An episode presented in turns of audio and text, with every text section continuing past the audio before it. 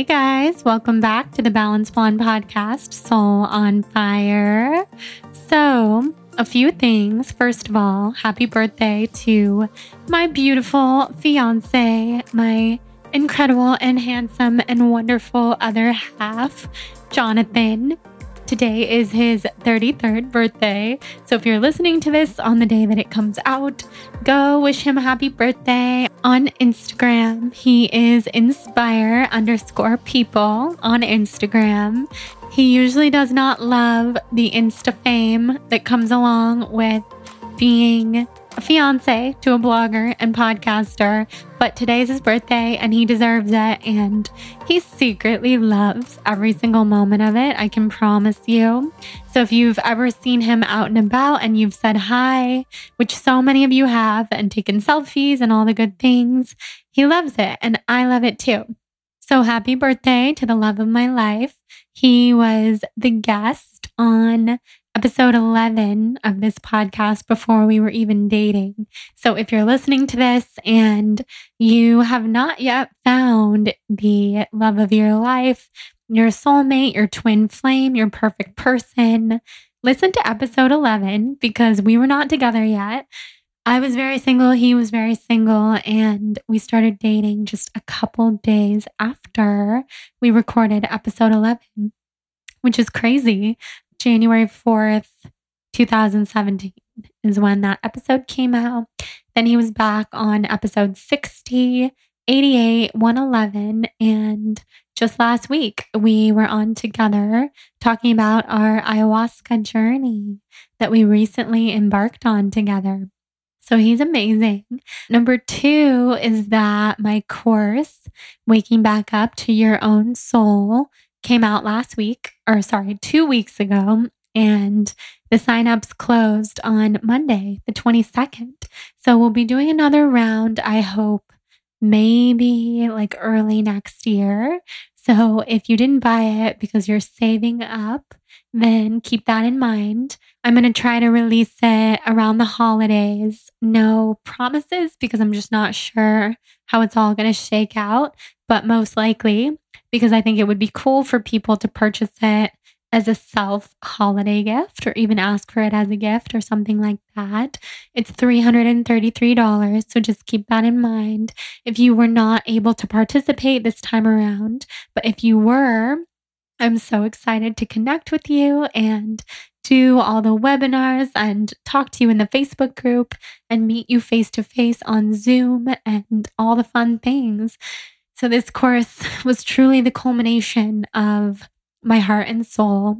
So much fun work.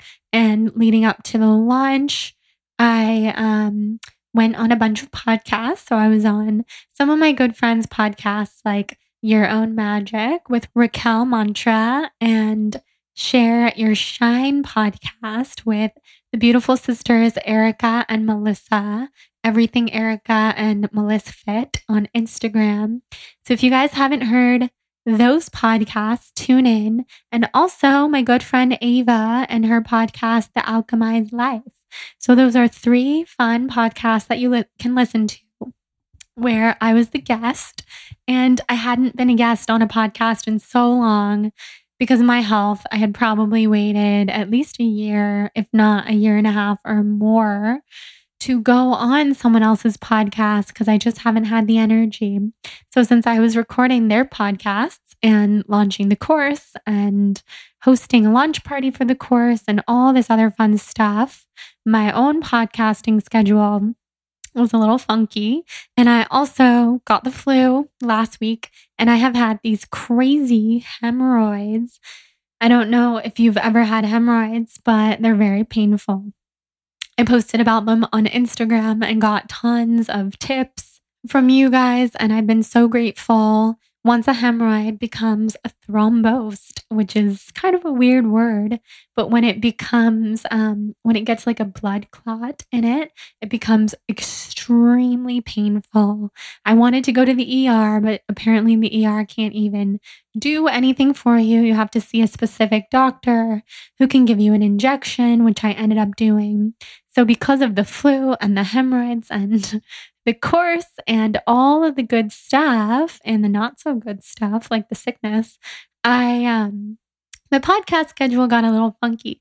So I decided to do something really cool today that I've always known I had in my back pocket if need be, which is re-release the hands down favorite episode ever of the podcast from so many of you.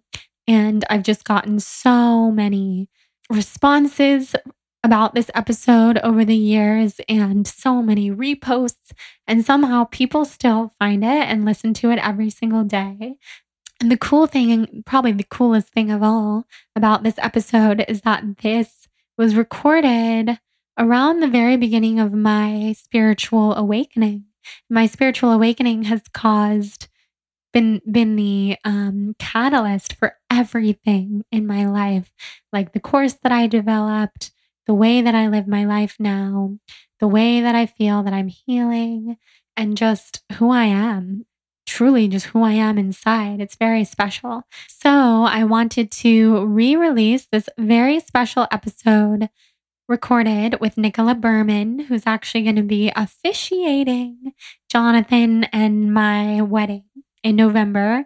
That's how much we love her. That's how important she is to me. Her voice is like honey. She's British and beautiful, and everything about her is so tapped in, so soul on fire.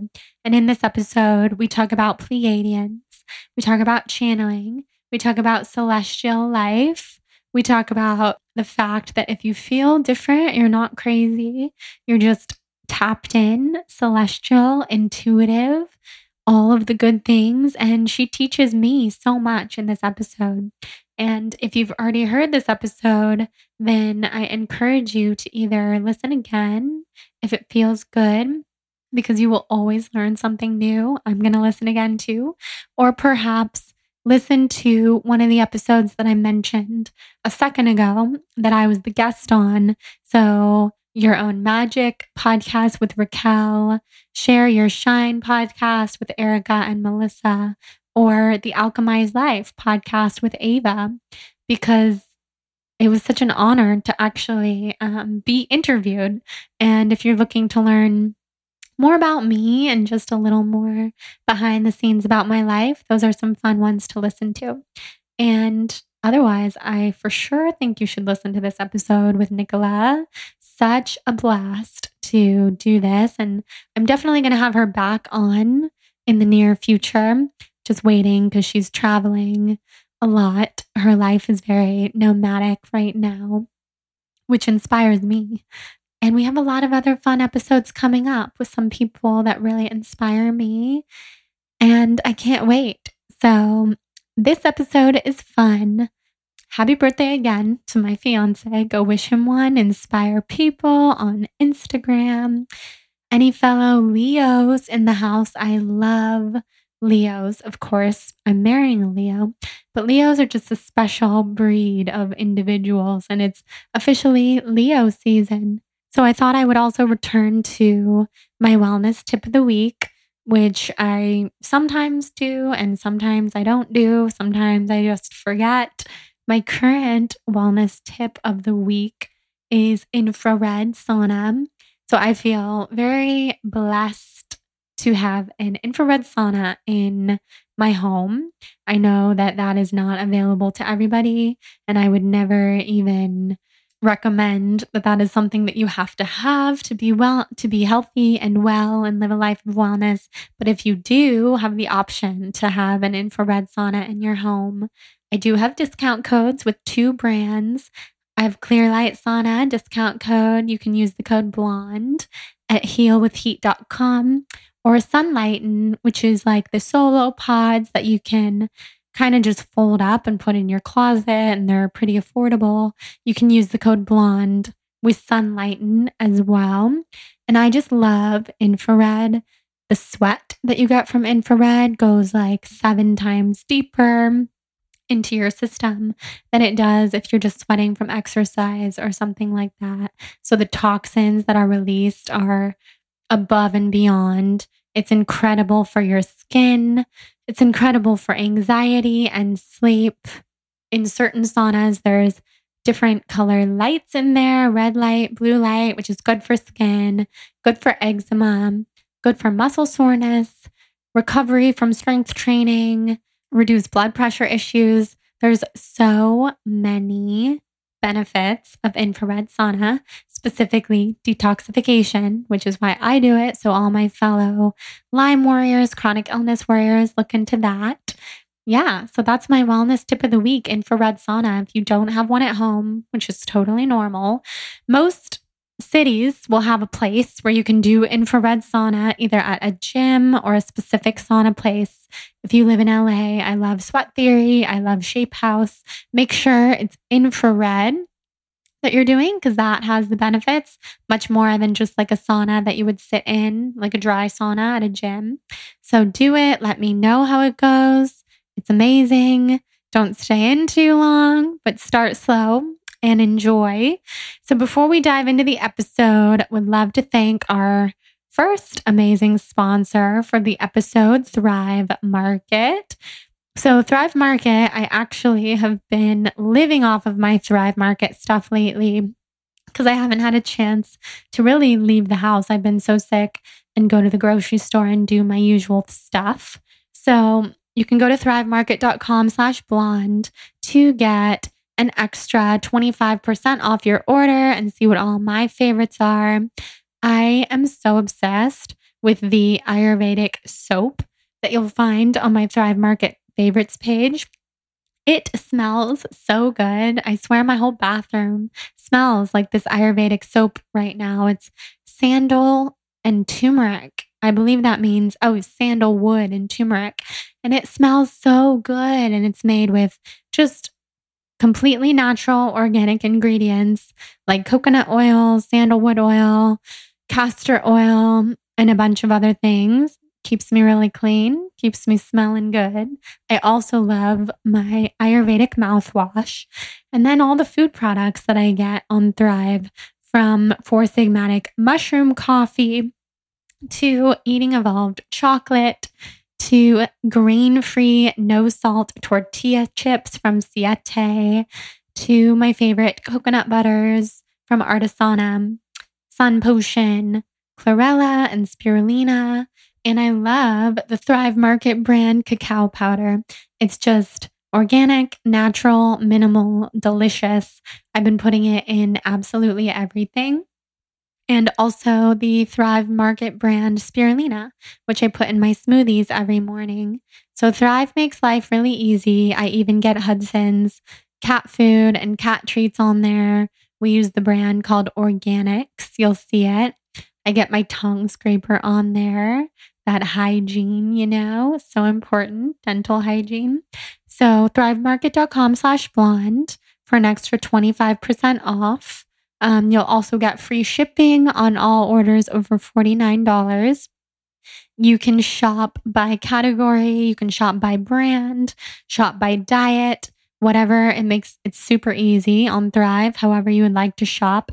And lastly, the reason why everything's so affordable on Thrive is because they go straight to each brand. There's no middleman, so there's no crazy markups. You're saving a lot of money, and they deliver straight to your door. So thrivemarket.com slash blonde to see my favorites and get that extra, extra discount off of the already discounted items on Thrive. Enjoy. Let's dive into this episode with Nicola Behrman.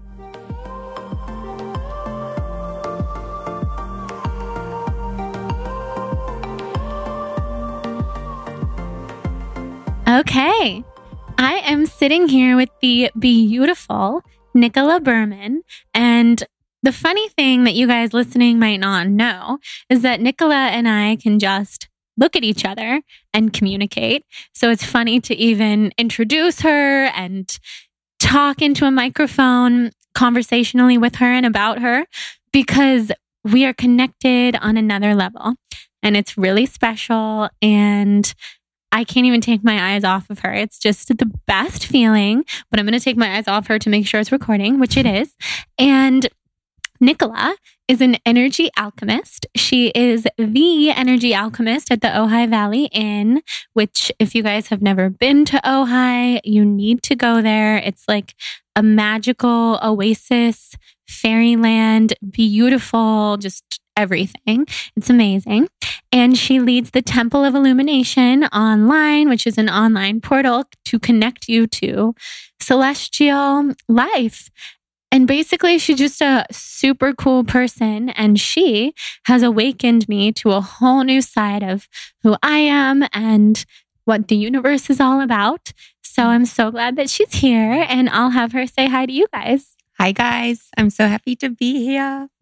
Yes. So tell everybody listening just kind of who you are, what you do on a daily basis, all that good stuff. Oh, my goodness. I love you. And I love the way that you just introduced this.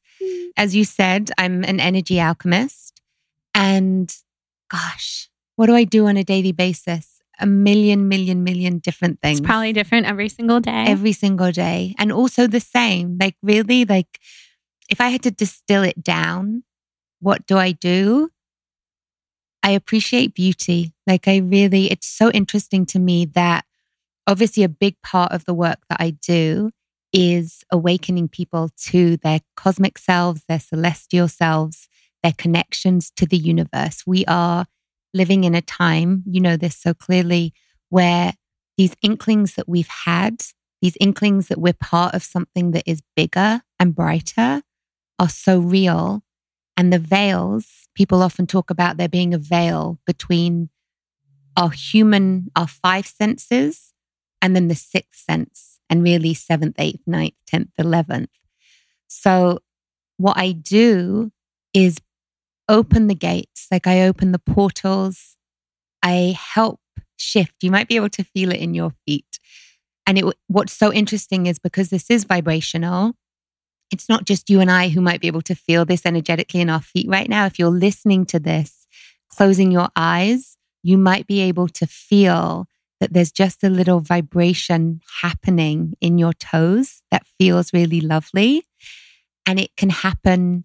Oh, I feel it. Right? Yes. I mean, it's, how would you describe it? Like if you can. It's like a tingly vibration in my toes, like, like energy moving through my toes. Yes, exactly. So one of the things that I love is that this energy moves and is a frequency so people can feel it and experience it listening to a podcast, listening to a guided meditation, watching a video.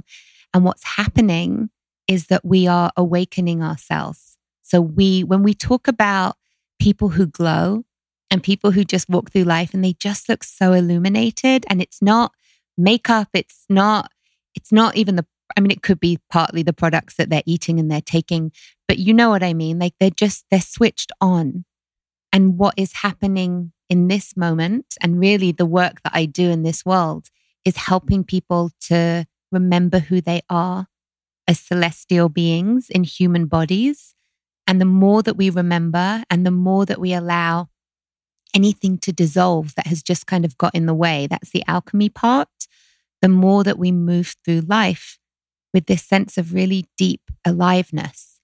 And when we do that, and this is kind of what I was getting to with appreciating beauty, oftentimes we think of celestial beings and the cosmos and the universe as something that is out there, that we kind of, that we want to swim away in our dreams and go to another universe, right? We want to go into the heavens or to the stars.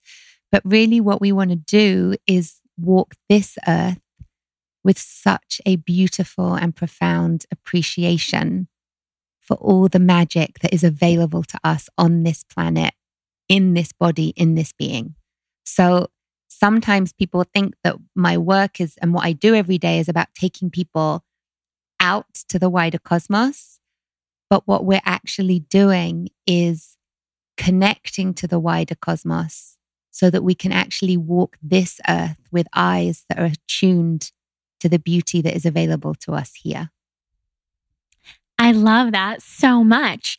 That's something that I really, really love about what what you do and what you talk about, even in your sessions, yeah. is that opening up to all of this stuff is really just to make our human life experience so much more fun yes. and so much more enjoyable. And I actually think about that ever since you first said it to me every single day, mm. because it's been such an eye-opening time for me. And I've learned so much since the first time that we met about all of this cosmic stuff that we're definitely going to talk about and explain to everybody listening. And then I come back to what you said, which is that it's all to make this life experience just as enjoyable and fun as it can be.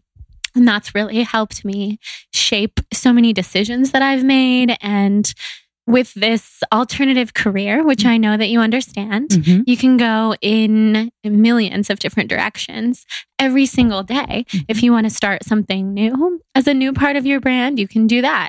If you want to focus on something else, if you want to write a book, I mean, you can work on that. And so with all the decision making, sometimes it's easy to get caught up for me in making decisions that seem like the right thing to do, or someone else tells you that's really going to escalate your brand and be so good for you.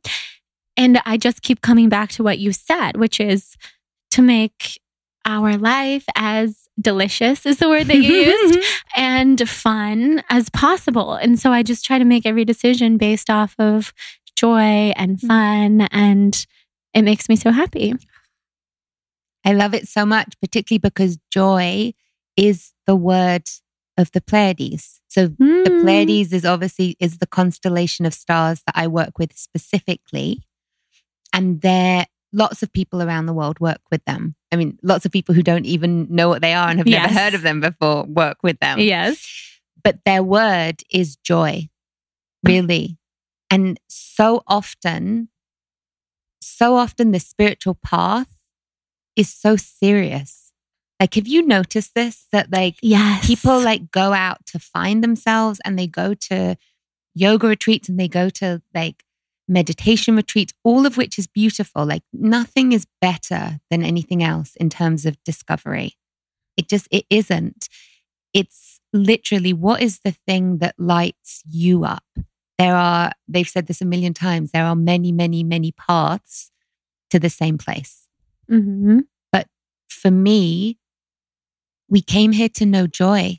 And it's so interesting to see the way that so many people, and particularly so many people in America and many type A personalities, suddenly make the spiritual quest for awakening very similar to how they have lived the rest of their life, which if we don't consciously decide or remember that it's okay for us to be joyful, We'll make we'll make it as serious and actually oftentimes as painful as everything else. Because how you do something is how you do everything. And so if there was a message literally from the stars and from the cosmos right now, it's this doesn't have to be so serious, like any of it. Yes. I'm so glad you said that, because I think what kind of turned me off mm-hmm. of the spiritual path in the first place was the seriousness and the thought that it was not fun and there was no attainable information, and that if I wanted to read about it or learn about it or listen to podcasts about it, it would be dry and traditional, which is fine, mm-hmm. but overly traditional and something that I wouldn't understand. Mm-hmm. So to awaken to this newer age, newer element of spirituality is so much fun for me. And to connect with other people who, they don't have to be young, they can be any age, but who are open to making it fun. The Kundalini classes that I take that are fun at a studio that is light and bright, and there's people of all ages, versus the Kundalini studios that I go to that are dark and religious feeling and really turn me off. Um, there's just a huge difference. Mm-hmm. So I like the approach of just kind of bringing the information down to earth and making it very human, humanizing. You're just, totally laughing. I'm laughing because I get that, like, what, what I think you meant by bringing it down to earth is just kind of like making it real. Yes, right? Making it real for people. But it made me laugh so much because that's literally energetically what's happening. I know. Like I meant this, when I said that, I realized yeah. all the all the meanings. Beautiful metaphor. Like the energy is literally coming down to this earth from the universe. And the biggest message is to lighten up. Like literally yes, lighten, lighten up. up. That's what I would like to tell so many people about their life is to just lighten up, including myself, because yes. I'm definitely not perfect and need reminders every single day mm-hmm. from the universe and from mm-hmm. my higher self to lighten up, to relax, to let go of all of the stuff that bothers me and makes my life unenjoyable at times. So before we could like talk about I anything know, and everything. I um, so I want to, I want to start with, so everybody listening, just to catch you up to speed, I had a session with Nicola in Ojai, an energy alchemy session, like two or three months ago, would you say? It was yeah. in June. And didn't know what energy alchemy was. I just knew that I knew Nicola from four years ago in a totally different... in it, just from a totally different world of almond milk. And we reconnected, which she'll tell you more about because it's truly fascinating. And she did this energy alchemy session with me where I, my eyes were opened to different worlds, celestial dimensions. And I've talked about this on the podcast, but I saw her face morphing. I learned about the Pleiadians. She shared with me that I was a Pleiadian and a very cosmic being. And it's really, it's really shaped and changed my whole life since then. And I still have a lot to learn. And I'm constantly trying to take in information. And actually, like we were talking about, even some of the information about this stuff is a little dry and outdated and not as fun as you make it. So I think let's just kind of tell the whole story of how w- we reconnected and then how you got into all of this stuff. Perfect. Do you want me to start? Yes, you start. Okay. And so, also Hudson's Hudson's with us. Hudson loves Nicola and I think he's a Pleiadian too. I would not be surprised. So so just in terms of of you coming up this time, like how that happened? Yeah. Well, because you were coming up. I mean, I obviously didn't know this at the time, but I you were just I mean, this is how this stuff happens all the time. And we were just talking about it, like telepathy is real. There will come a time in the not too distant future when we will look back and we will laugh at how much we just didn't understand and we didn't know. And we will, in the same way that we imagine our great, great grandparents and what they would think, like if we went back in time and we said to them, I can't remember if I said this to you in our session, that we said to them that just imagine, imagine that someone comes into your house, like in the eighteen hundreds, in eighteen oh two, and they have this big, big ball of tin and you get into the tin and you're going to rise up into the clouds and you're going to float through the clouds and you're going to land in another place and you're still going to be alive. They would think you were a lunatic, right? Like they would send you to the insane asylum. It's the same thing now. We'll look back on this time and we'll be like, oh, those sweet beings in like two thousand fifteen, like they didn't realize that you can just have a thought in your head and send it to someone else in a completely different part of the world. Or the universe can drop a thought into your head or make an important connection and it will just happen without you having to do anything. So you were being dropped into my head. That's the only way that I can say it. We, we've known each other for a few years, but we haven't been in contact like through this whole time.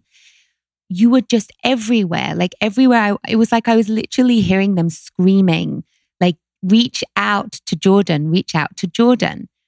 So I knew that I wanted to do actually like this group dream alchemy ceremony at the spa.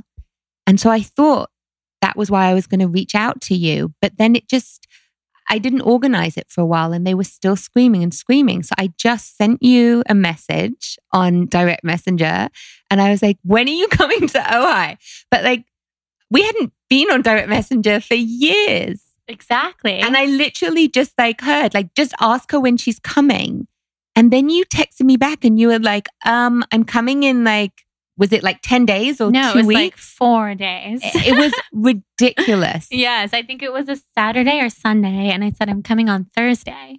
Crazy. And you were literally coming to the Ojai Valley Inn and Spa. Yeah, I was staying there. And really, I was meaning not... Not like, when are you coming in the next few days? Like, when are you going to come? Like, as in like... Yeah, like you should get, plan a you trip. You should come here. And you're like, actually, I'm coming to the place that you work and you have been hearing my name connected to probably for the past three or four months. Probably right when we planned the trip. Probably. Mm-hmm. And it's like this... I mean, it's such a tiny, tiny, tiny detail.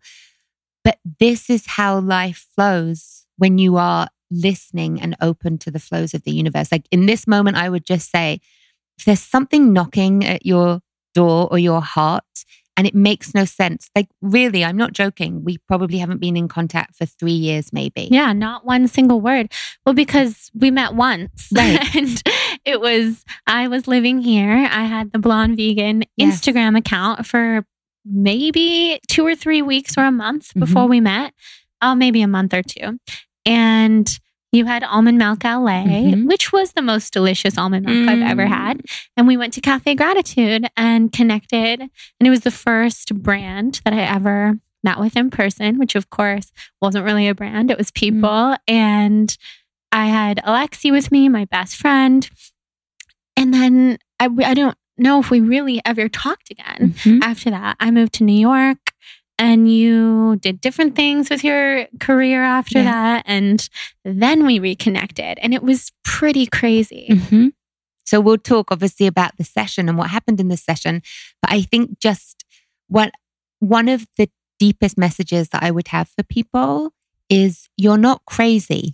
Mm-hmm. Like if you get the impulse to do something, to go somewhere, to shift something, to end something, to begin something, or to reach out to someone... just do it.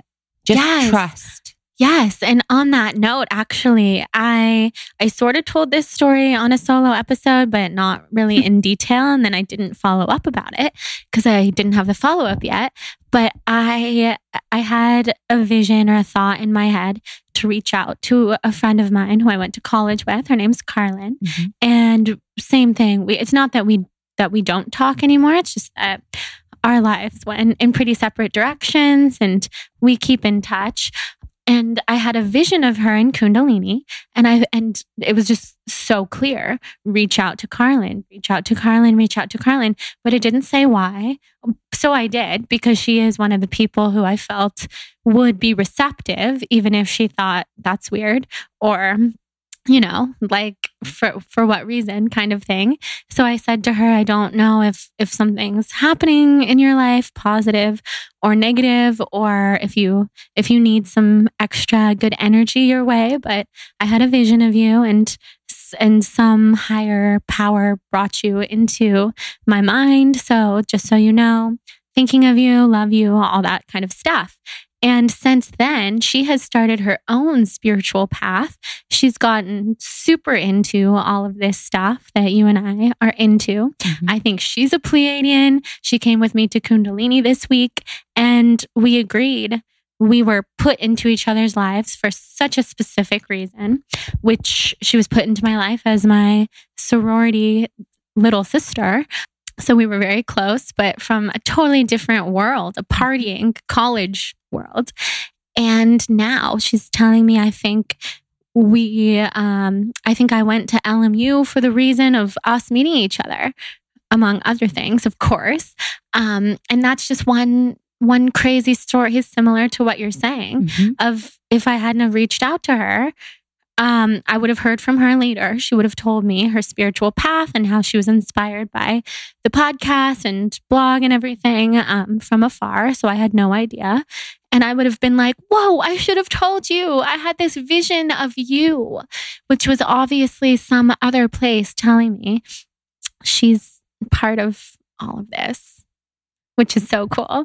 So before we talk about the session yes. that I had mm-hmm. with you, which was so cool and so special, I want to hear about how you got onto this path and how you got connected to the Pleiades and everything. Yes. Also, I just want to say one thing, like in terms of what you were just describing about like meeting her and then reconnecting, it feels so similar with us. Like I never knew at the time when we first met that that you your blog and brand had only been around for a month and that we were one of the first kind of like features you did on a product.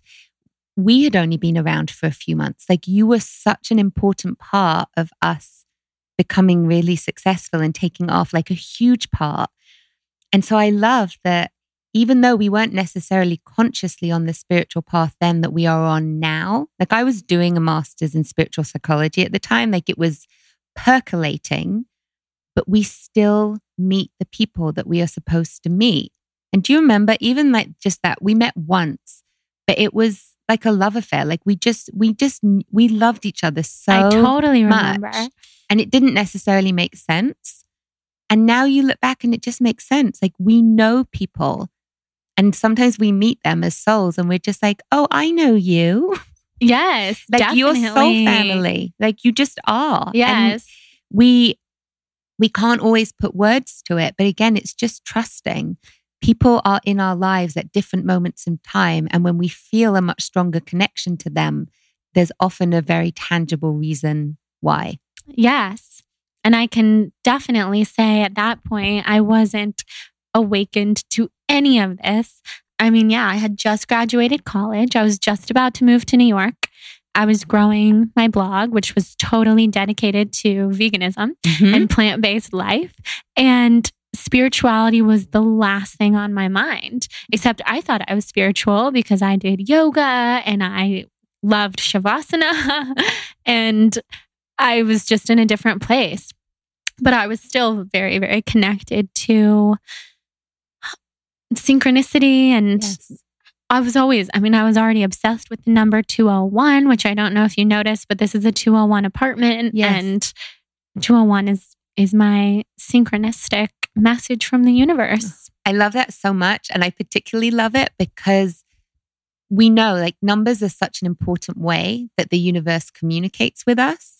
And people often will say to me, like, I see one, one, one, one all the time. Like, I just, I don't know what it means, but I know it means something magic and, and angelic, and it does. But I love that your number is two oh one because it's so, it's so idiosyncratic. Like, why two oh one? It's not like one one one means so many things for so many people. two two two, three three three, four four four. It's like, you can feel it. But I'm so fascinated. Like, why two oh one? Like, do you even know? No. I love it. I don't know. All I know is that for about seven or eight years, it has shown up to me every single day between ten and thirty times. It's it's a joke between my friends and my family and other people who have started to see it, people who I'm particularly connected to, yeah. like my friend Brandon, who called me right before you came and I knew he was going to call. It's a huge part of his life. It's a huge part of a lot of my close friends and family's life by association yes. with my initial noticing. So it started, I won't go through the whole story, but I'll give you like the thirty right. second synopsis.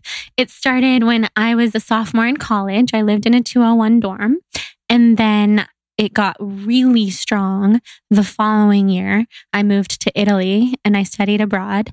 And this is when it became a joke because every single hotel, every single hostel, every single apartment that I stayed in in Italy, with no exception whatsoever, was a two oh one.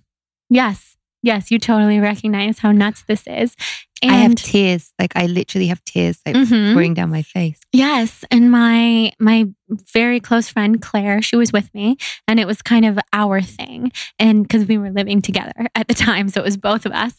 And we moved back and it only got stronger. And I was I was very into the whole synchronicity thing. So I always noticed it, talked about it, wrote about it, asked numerologists about it. and continue to because it fascinates me. And I've never not lived in a two oh one since. I've lived in four more places since that time. And huge things. My publishing company's address is a two oh one. two oh one, of course, P M every single day. I'll see it, and often something's happening, or I'll get in my car and for no apparent reason, my clock will be stuck on two oh one and it will be flashing.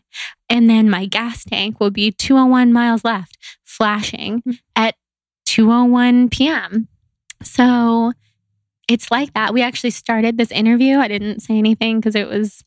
It just happens that often yeah. at twelve oh one, which is another thing that yeah. shows up for me, of course, super similar. And Brandon saw it too and said twelve oh one because every single day we have to be like, it's two oh one because just to share it with someone is so yeah. special.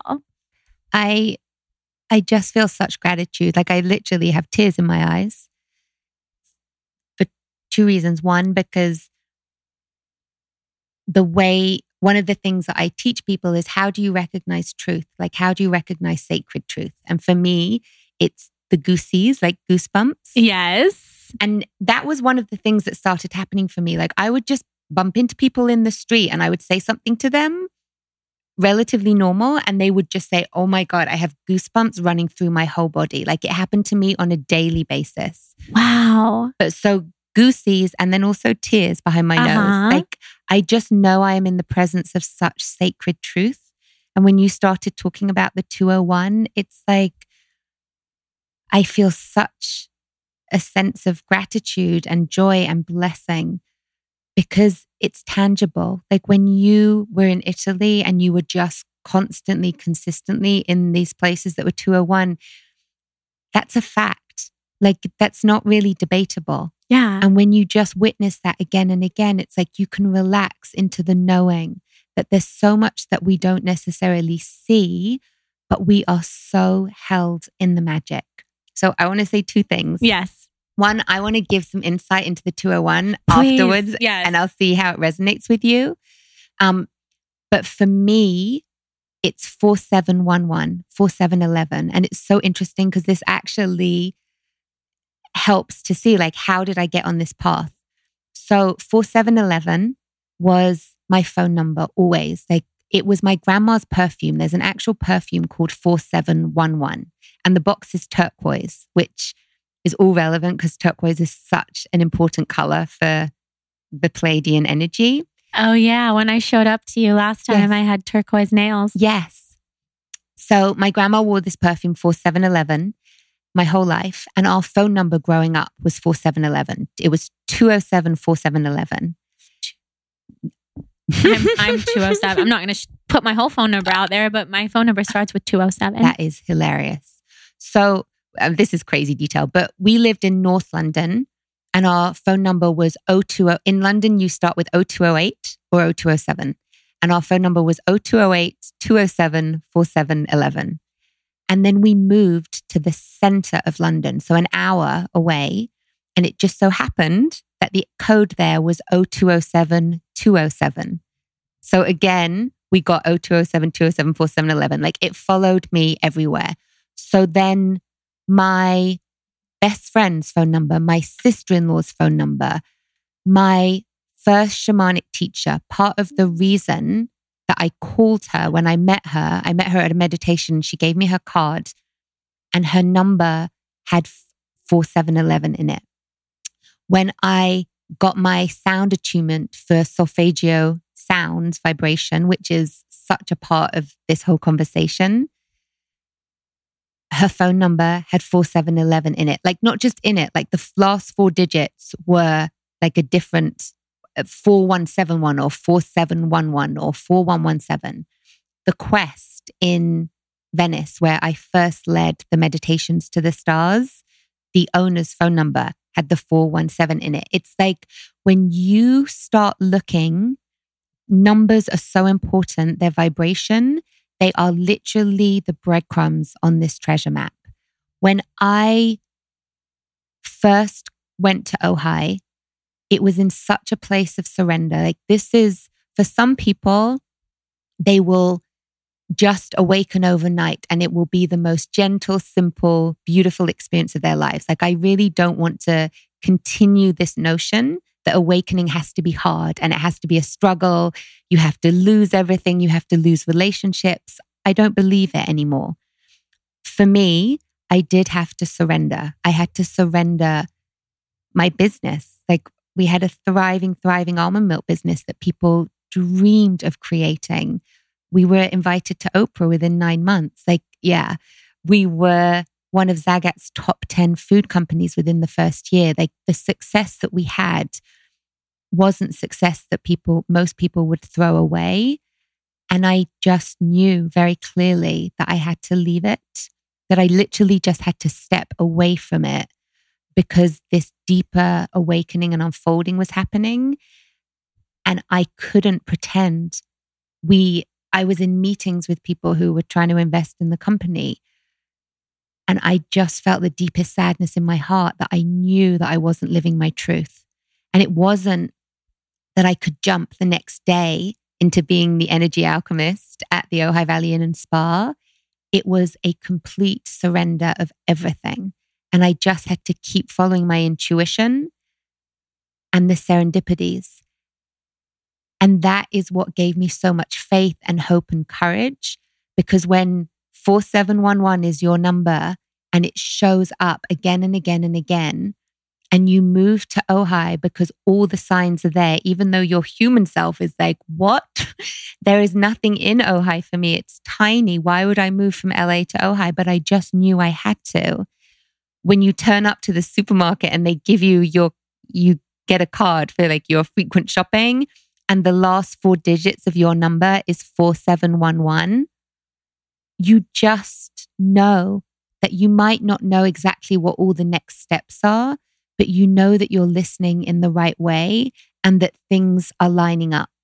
And it's not that we are having to perform for the universe, like that the universe is waiting for us to like take these steps. It's that these steps are for us and for our highest joy and our highest deliciousness. And the universe is throwing down these little signs. And are our eyes open enough to see them? So the two oh one, the two oh one, the two oh one, your eyes were opened and you were being shown very, very, very clearly that this is meaningful to you. Do you, do you want me to share what I think it might be related yes, to? Yes, yes, because people listening to this podcast who listen to it frequently, they have heard me say it in every episode. So I think people listening would also like to know, what, what does it mean? What do you think it means? So what comes through for me very clearly, which is so interesting, is the image of the pyramid and the image of the triangle. So if you visualize a triangle, and triangles are so crucial, sacred geometry. Oh, I have chills.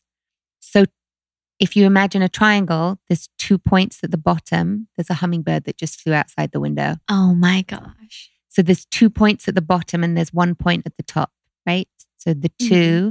and then the one.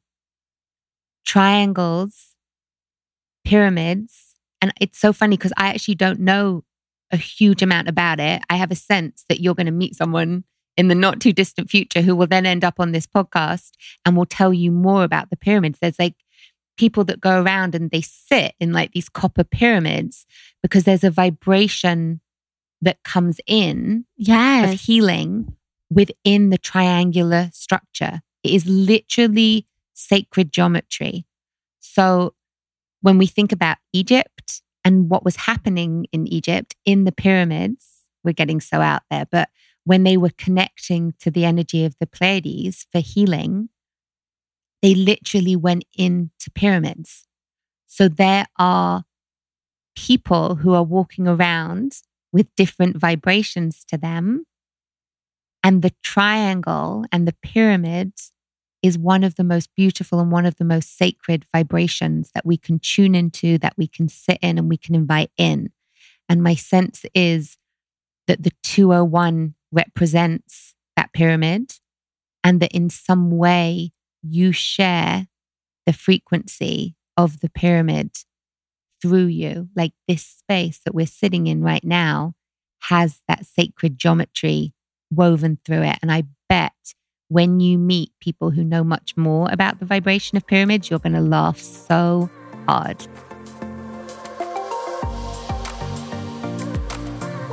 All right, guys, just a brief interruption from this episode with Nicola to talk to you about Osea Malibu. I am so obsessed with Osea. They are a skincare company based here out of Malibu, of course. And they also have a shop on Abbot Kinney that's so cute that you can go to for facials and to shop. And they just have so many of my favorite products.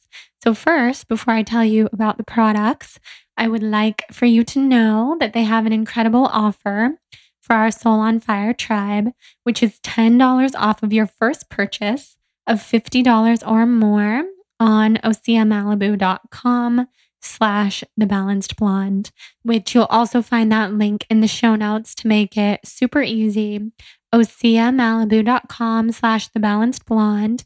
That's O S E A malibu dot com slash the Balanced Blonde. So what I love about Osea, other than the fact that they're awesome and they're vegan and cruelty free, they're family owned and operated, they're made in California, they have a money back guarantee, is that they use seaweed in their products, sustainably sourced organic Patagonian seaweed specifically. So seaweed is a skin superfood. It's full of vitamins, minerals, amino acids, antioxidants, and essential fatty acids for the skin. It's easily, easily absorbed for maximum results. It's effective for every skin type. So whether you need hydration or whether you already have hydrated, oily skin, it works for everyone. It minimizes blemishes. It reduces the appearance of redness, which I specifically love. And it visibly reduces and actively protects against signs of aging. So I have a lot of favorites. I think my very favorite, which you've probably seen me posting up a storm on Instagram, is their Ocean Cleanser. I also love their algae oil. But their Ocean Cleanser is just a very easy, mineral-rich daily seaweed gel cleanser that has hints of lime, cypress, juniper, and jasmine oils. It's energizing for the skin. It's hydrating for the skin. Leaves you feeling really, really fresh and radiant from the inside out. And then I love their algae oil. So this is for people who need a little bit of extra hydration, like myself. It is made of completely organic algae, and it's soaked for six months to naturally distill the vitamins, nutrients, and minerals so that they're in their purest form and their most potent form as well. I love it. They have anti-aging body balm. They have bath soaks. They have advanced protection creams. They have everything you could ever want or need. I love Osea so much. So head to osea malibu dot com slash the Balanced Blonde to get ten dollars off of your first order of fifty dollars or more. Enjoy. Send me pictures on Instagram. You know I'm obsessed. Let's dive back into this episode with Nicola. I had someone on this podcast a few episodes ago, Heather from Energy Muse, the crystal shop, and she said that she meditates under a pyramid. And ever since she said that, because she said it helps her go to the galaxies mm-hmm. in her meditation, um, I've been looking for someone to like carve, like hand, like just a beautiful, like homemade kind of wooden or copper yes. or something pyramid, to the point where I met someone who does woodwork. And I inundated him. I was like, can you make a pyramid? And he showed me all these smaller pyramids that he makes. And he said he could probably make a bigger one too. So no coincidence that I've just recently heard that for the first time. It's so hilarious because honestly, like I know vibrationally, I tune into pyramids and particularly Egypt. But that notion of like sitting under a copper one, like that's not part of my practice or anything that I know about. Right. It but just came to you. It, the two and the one just feel so... Yeah. Yes. And I'm drawn to triangles. Mm-hmm. I've wanted to get a triangle tattoo for a while, mm-hmm. which I think I will. Mm-hmm. Oh my God. That is so crazy. So I want to, I want to hear your journey. Yes. I want to hear how, so we left off really at, you knew that it was time to step away from your very thriving almond milk business, yeah. which I always wondered what happened to Almond Milk L A. Mm-hmm. I knew you were doing so well. Yeah. And then when I moved back, just one year later, I don't think it existed anymore. Mm-mm, no, I was shocked. I was sad, but I knew it wasn't because the business was a failure. Mm-hmm. I just figured something happened. Yeah. So take us from that point. So at the same time, like it wasn't, it wasn't that it completely happened afterwards, the alchemy work and the shamanic work. It was, it was growing alongside it. So I received the rights to transmit the energy of the Pleiades, like really, like at the same time. How did you receive those rights? So there is, it was through the Peruvian tradition. So there's a beautiful, beautiful shaman from Peru called Don Mariano Quispe, who is an Andean elder who, bless him, I mean, I have no idea how old he is, maybe seventies, maybe eighties. It's just, it's impossible to know. And there, there's such a youthfulness to them. In two thousand twelve, with all the shifts that happened energetically, he, in the Peruvian shamanic tradition, the energy of the Pleiades was something, and the rights to connect to them and to transmit their energy was passed down like shaman to shaman within the family. And for the most part, it was male shamans that were doing this work. So the energy of the Pleiadians are the divine feminine energy, healing. There's seven of them. There's seven different beautiful, beautiful themes and attributes that they bring in and that we work with. And oftentimes you'll be connected more strongly to one of the seven, which you will find out in your own time, like who that is and how that is. But so he was part of a lineage that has been working with these stars forever. The stars really, I mean, as long as there have been humans and even before, the Pleiades have been such an important part. They're in the Bible. They're in every religious tradition. They are connected to and worked with all over the globe. But this actual tangible energetic way of bringing in their energy through our physical being and using the energy for healing was really guarded within the shamanic tradition in the lineage in Peru at this time.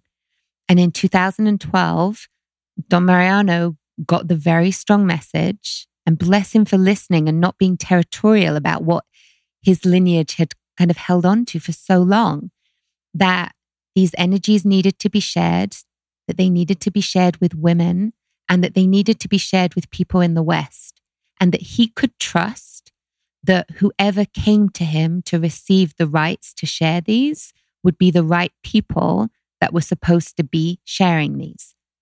So he came to Mount Shasta and he did these series of ceremonies with us where he transmitted the rights and the connections.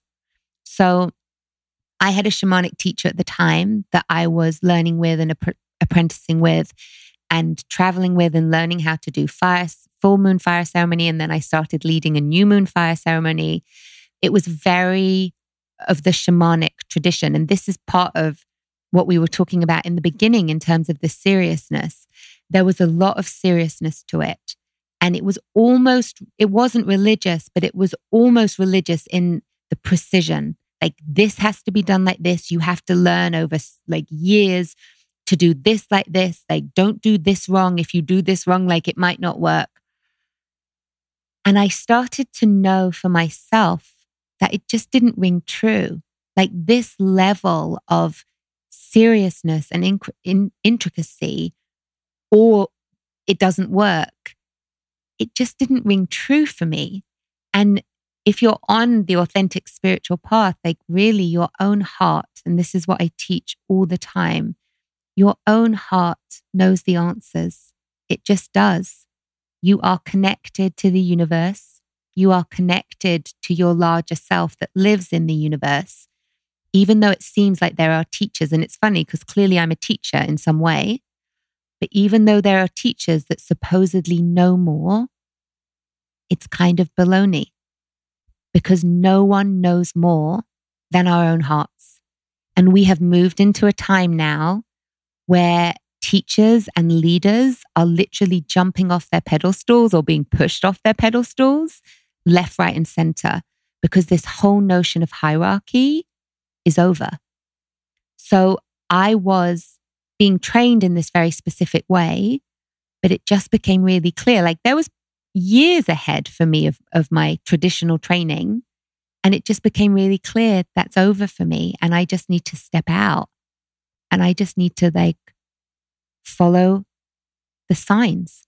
It wasn't even yet that I was doing official sessions with people. I just kept following the signs. And then I would just meet people and they would need help. And they would ask me for help. I mean, literally, like the cleaning lady at my best friend's house. Like, this was one of the ways that it first started. Like, I could just, she was in such profound distress. And I asked her if she wanted me to sage her, like if she wanted me to like light sage and just help release some of the energy. Like, I was already like mm-hmm. pretty adept at doing this. And I saged her, and she literally felt the energy just release out of her right hand. Like, whatever it was, she just felt it go. And I kept finding myself in these places. I'd be in Cafe Gratitude. I'd like left my, I'd got a meal to go. And I'd like left something, and I was like chastising myself for like having left it. And I went back a couple of hours later and it wasn't there anymore. And there was a busboy there who said to me, "Are you a healer?" And I was just like, "Kind of, why?" I mean, it was so strange. Like, he just knew. And we stood there in Cafe Gratitude and he poured his heart out about something. And we had this very profound healing in the middle of like a hundred people. And it was immediately clear that that was the reason that I'd gone back. And my life just became these series of sequences and moments where I found myself in the right place at the right time for someone that really needed it. And it became so much clearer that this was a done deal. That what I thought I still had to learn was actually already inside me, and was just going to continue to open and open and open. And that I really was to be one of the voices, and I hope that I will be one of the voices for people on this planet. If you want to do shamanic training, if you want to do energetic training, if you want to learn Reiki, it's beautiful, do it. But don't feel like you have to in order to have the diploma that says that you have access, because there are people walking this planet who are connected to the Pleiades. You do not have to go through seven ceremonies in order to receive the magic. It's over. The veils have lifted. They will continue to lift. You can click your fingers and remember everything that you need to know about being a celestial being without leaving your apartment. And we just have to know at this point that that is the truth, because it's going to continue awakening in this way. And it is to be an adventure, and it's to be a fun adventure. And it's not to be about having to go through something that is grueling. My old teachers, they would go to Peru and they would get hit on the head with rocks, like blood would be drawn in order to awaken some of their deeper connections. We don't have to do that anymore. Yeah. Wow. I love that for so many reasons. Because I agree with that with with everything in a way, um, whether it be spiritual training or different yoga training. I have immersed myself in some of the most traditional, long, grueling programs to get certified in different areas of yoga, and grad school for writing. And always trying to take that path to be legitimate, to have my credentials, to know what I'm talking about. And every time I do that personally, I find myself in a situation where my heart is disconnected from the process, because I already feel like I, it's not that I know everything, because I definitely don't, but I feel like I already have the access to do those things, whether it be reading books in the comfort of my own home at my own pace, or just using the passion that I have f- for yoga to teach yoga with my other certifications that I already have. I could go on a tangent about that forever, but I love the permission that you gave mm-hmm. yourself to evolve from the process and to take yourself out of the years and years and years you had ahead of you of training, to take yourself out of the almond milk business that was totally successful, to pursue something that you knew was right and that you knew was that you could already do. And you know what's crazy about it? I didn't know what it looked like. Like mm-hmm. that's what's so crazy. It really is a treasure hunt. And I remember a friend of mine at the time when I was pulling my hair out about it all. And I remember a friend of mine at the time saying, you love the treasure hunt. Like your soul loves not knowing and your soul loves like finding the little like nuggets and following them. And I was like, no, I don't. Like, I just want to know, like, please just tell me, like, how many times have you heard this? I hear this in my office a lot.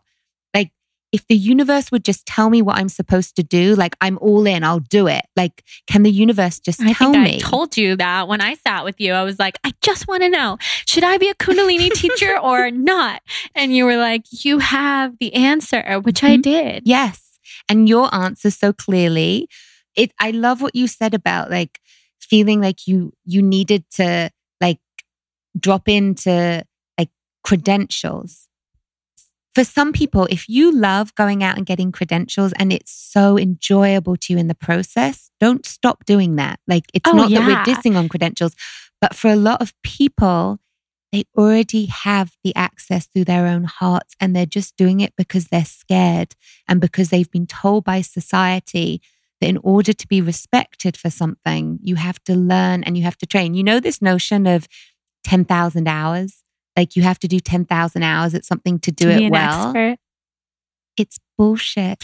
Well, it's everyone's so different. How could you possibly have a formula of hours? Right. It's crazy. You know and, why else? Hmm. Because time doesn't exist the way that we think it exists. Exactly. Exactly. So I want to know, when is the first time you knew that, well, I guess it was through the shaman who mm-hmm. gave you access to the Pleiades. Yes. Did you already know about the Pleiadians? No, not really. Like at the time, I just, again, it was just like, it was just trusting my intuition that I knew that like I needed to go and I needed to receive it. I didn't really know what it was particularly, but I just knew and I trusted the people that told me about it. That it really, that it really resonated. But again, so one of the things that came through like during that weekend was that I knew that I was going to make a series of seven sprays, like alchemic mm, sprays. Which I have, luckily. That transmit the frequency of the stars. That one of the ways that I was going to help spread this vibration was by creating these beautiful sprays. And the reason that that came through was because I had already made an abundance spray for our farmers markets at, for Almond Milk L A. And in the beginning, there's an abundance oil by Young Living that I just would like mix with water and I would just like do a blessing and I would spray it around our farmers markets. And it was so hilarious to see. Like literally I would spray it and within five seconds, there would be like a deluge of people. And I remember like our, we had quite a few employees because we had five different farmers markets. And in the beginning, whenever they would get trained, I would give them a bottle of the abundance spray and I would tell them about it and they would laugh because most of them like weren't spiritually or energetically minded. They just thought like our boss is cuckoo crazy, but this is our job. So we'll spray it and we'd laugh about it. And then suddenly like I would get these frantic calls from them. The abundance spray has run out. We need another spray because the proof is in the pudding. Like it's vibration. And when they would spray it, they would see with their own eyes. It's like the two oh one. Like they would see what would happen before and after. So this spray already existed. I just felt kind of compelled to make it. And then I knew that I wanted to make like seven sprays, like one for each of the different attributes of the seven stars. And the fun thing is, it's not a huge part of what I do. Like I've purposefully kept it a smaller part. Like I only make one hundred eleven of each flavor every year because I don't really want that to be my life and my life's work after almond milk. Like I just don't want this to be. Mm-hmm. And people have asked me like, again, like, can they invest in it so that we can like make it a thing and get it into Whole Foods? And I'm like, no, because we don't have to say yes to every opportunity. Like I love what you said before about like trusting the joy in your own heart. Just because people offer things and just because it seems to the outside world that something is a lucrative offer, if you're not excited about it in your heart, it's not a lucrative offer. Yes. I'm so glad that you said that. And that comes at a very timely time for me, mm-hmm. and probably a lot of people listening, because there's always offers and recommendations, the best path to go down. But And I'm such a, an impulsive person that I've yeah. had to work on this. I'm yes, yes, yes, yes. I can do that. I can make that work. And I'm excited by it mm-hmm. until I realize that I'm not. Mm-hmm. And sometimes that takes a while. So I love that you said that. That's so good to know. So I feel like we should tell people listening about when, when I came and had my session with you. Yes. And I came up to the office, which I can't even really call an office because it's like an outdoor oasis, beautiful place at the Ojai Valley Inn that you have. And you were standing outside like a goddess, like glowing in the sunlight. You looked like a different person than the last time that I saw you. And you already looked great and healthy and glowing the first time, but you looked like a totally just ethereal being. It was crazy. It was so noticeable, the shift. And we connected before we even walked in the door. And I didn't know what was happening, but I knew that we were very connected. And I knew that you were h- having a reaction of noticing how connected we were. And then you asked me, do I know about the Pleiadians? And I said, no. I said, well, I've heard that word once. Last week. Yeah, the week before. And well, I'll let you take it from there to, to to tell people how what you were experiencing. It's so interesting because people ask me all the time, like, am I, like Nicola, am I Pleiadian? And and I should dial back for a second and just explain what any for of sure, this means. For sure. So the way I experience the world, and many people experience it, is we are souls walking around in human bodies.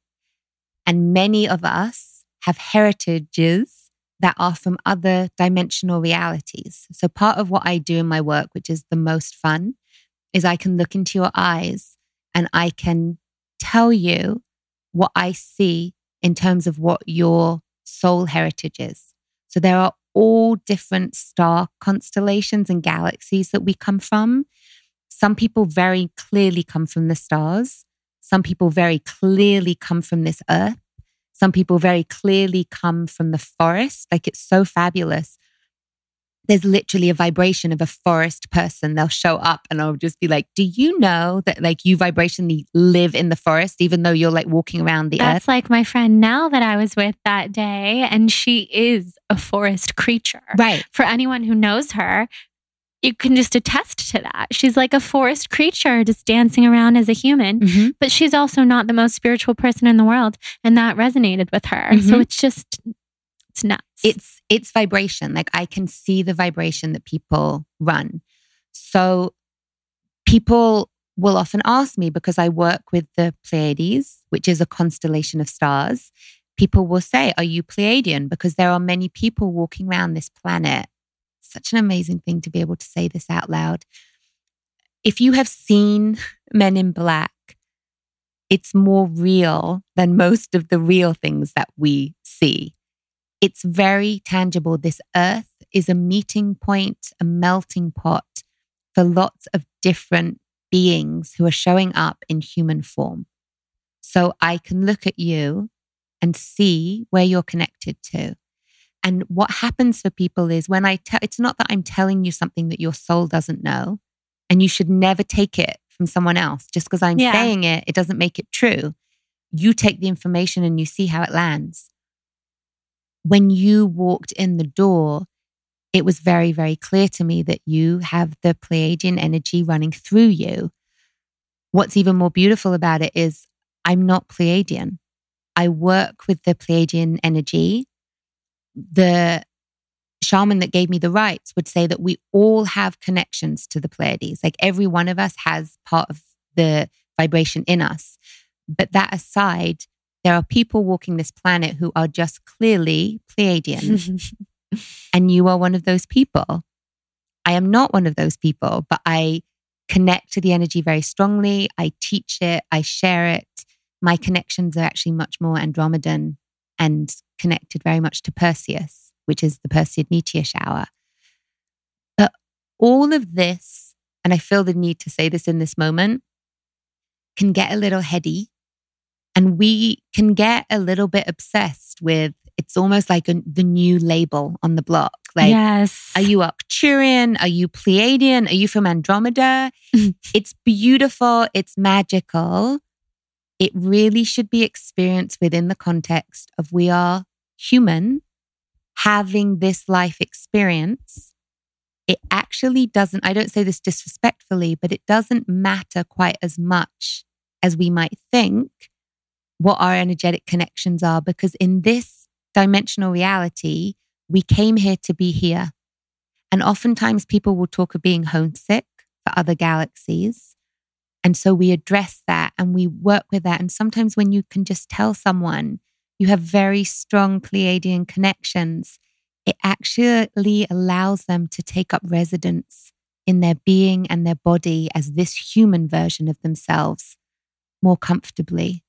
So we don't talk about it or do it to differentiate ourselves from each other and get into these little gangs or clubs of, I'm Arcturian, I'm Pleiadian. We do it to remember who we are so that we can really enjoy being on this earth and really enjoy the beauty and the bounty and the deliciousness of what it is to be human.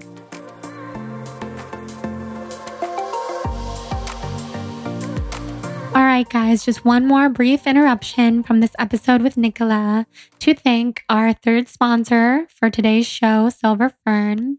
So Silver Fern brand is a brand that I couldn't be more obsessed with. You can listen to episode one oh six to hear all about Charity Lighten, her incredible life.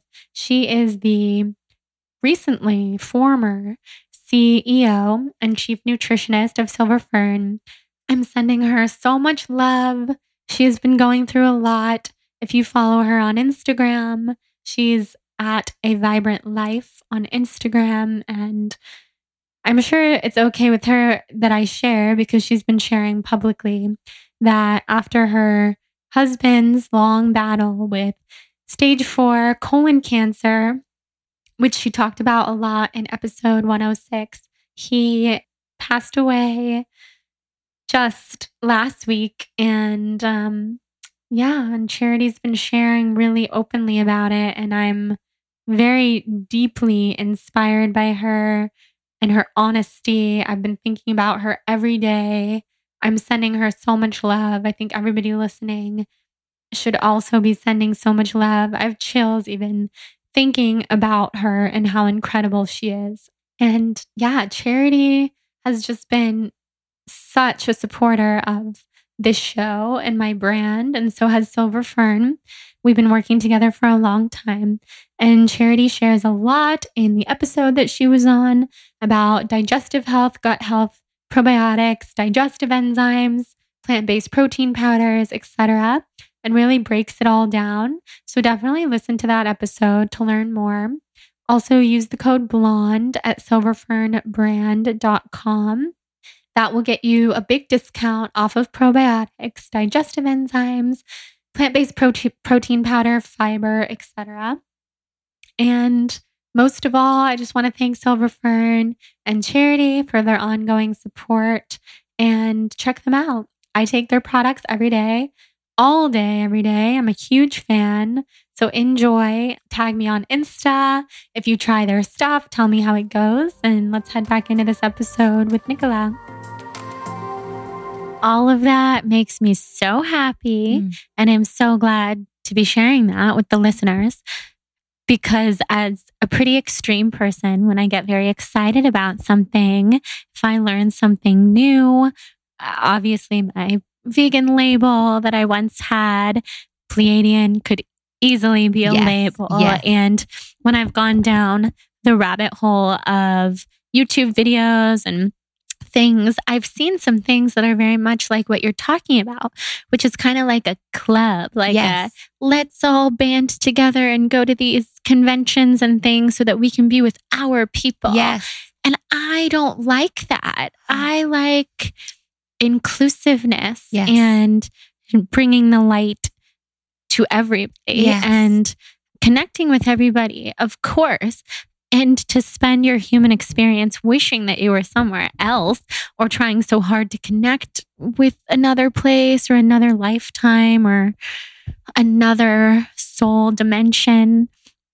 I mean, it's cool and I will certainly continue to do it, but it will not be like the obsession of not wanting to be here. Yes. And not wanting, like I was telling you before we started recording, to be in a romantic relationship with someone who could care less about this kind of stuff. I love the balance of being totally grounded on this earth as yes. a human with him and yes. tons of other people in my life. And then having people like you in my life who I can explore everything with. Yes. But I love that outlook. I don't like the whole, but I get it, but I don't like it. The obsession and the label. Yeah. Because that's when things get murky. I know that's yeah, not the word okay. you're looking for. I was going to say messy. So oh, good. Yes. Yeah, yeah so it is kind of murky. This and is like a turnoff to people who who just aren't into it. So here's the thing.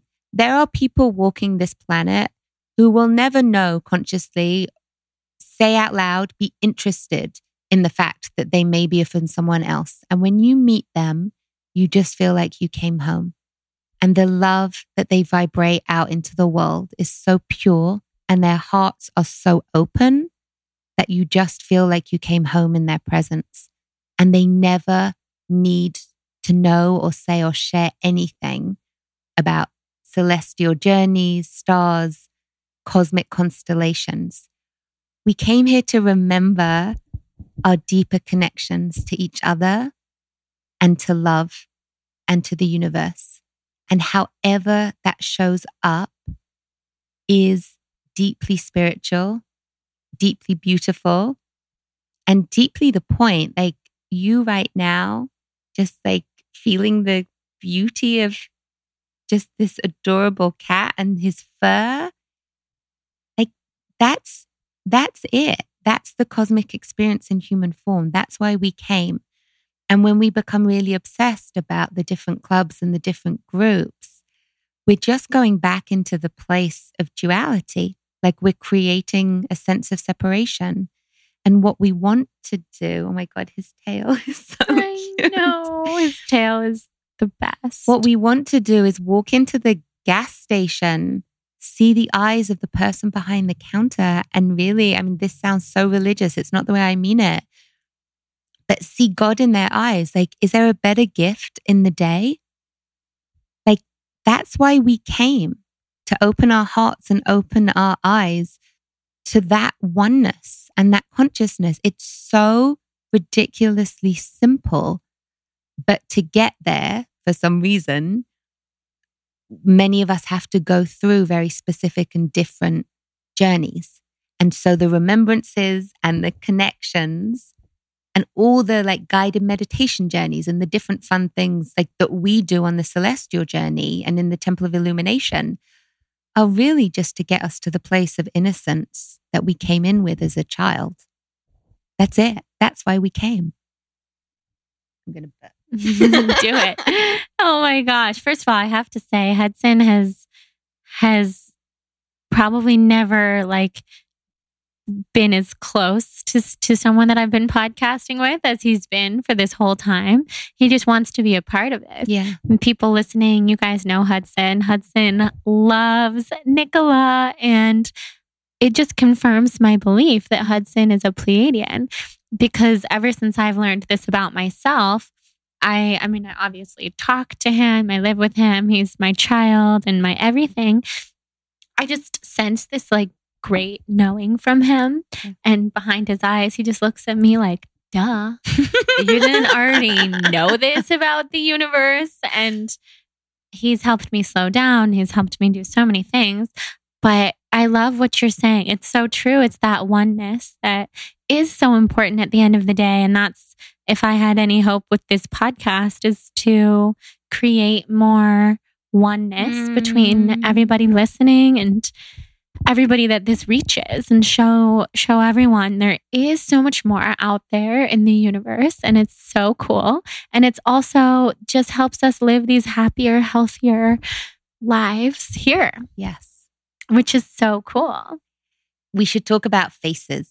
Yes. Oh my God. Please, let's talk about the face, the face morphing yes. that I have seen on you. Let's talk about it. You, so I'll, I'll explain it afterwards, but you, and it's so important to know, like there's no alcohol, there's no drugs. Like, yeah, nothing. This is... It's not a drug trip. No, it's a clean, pure experience that yes. happens when we just look at each other's faces, but you, you share about your experience with it. Okay.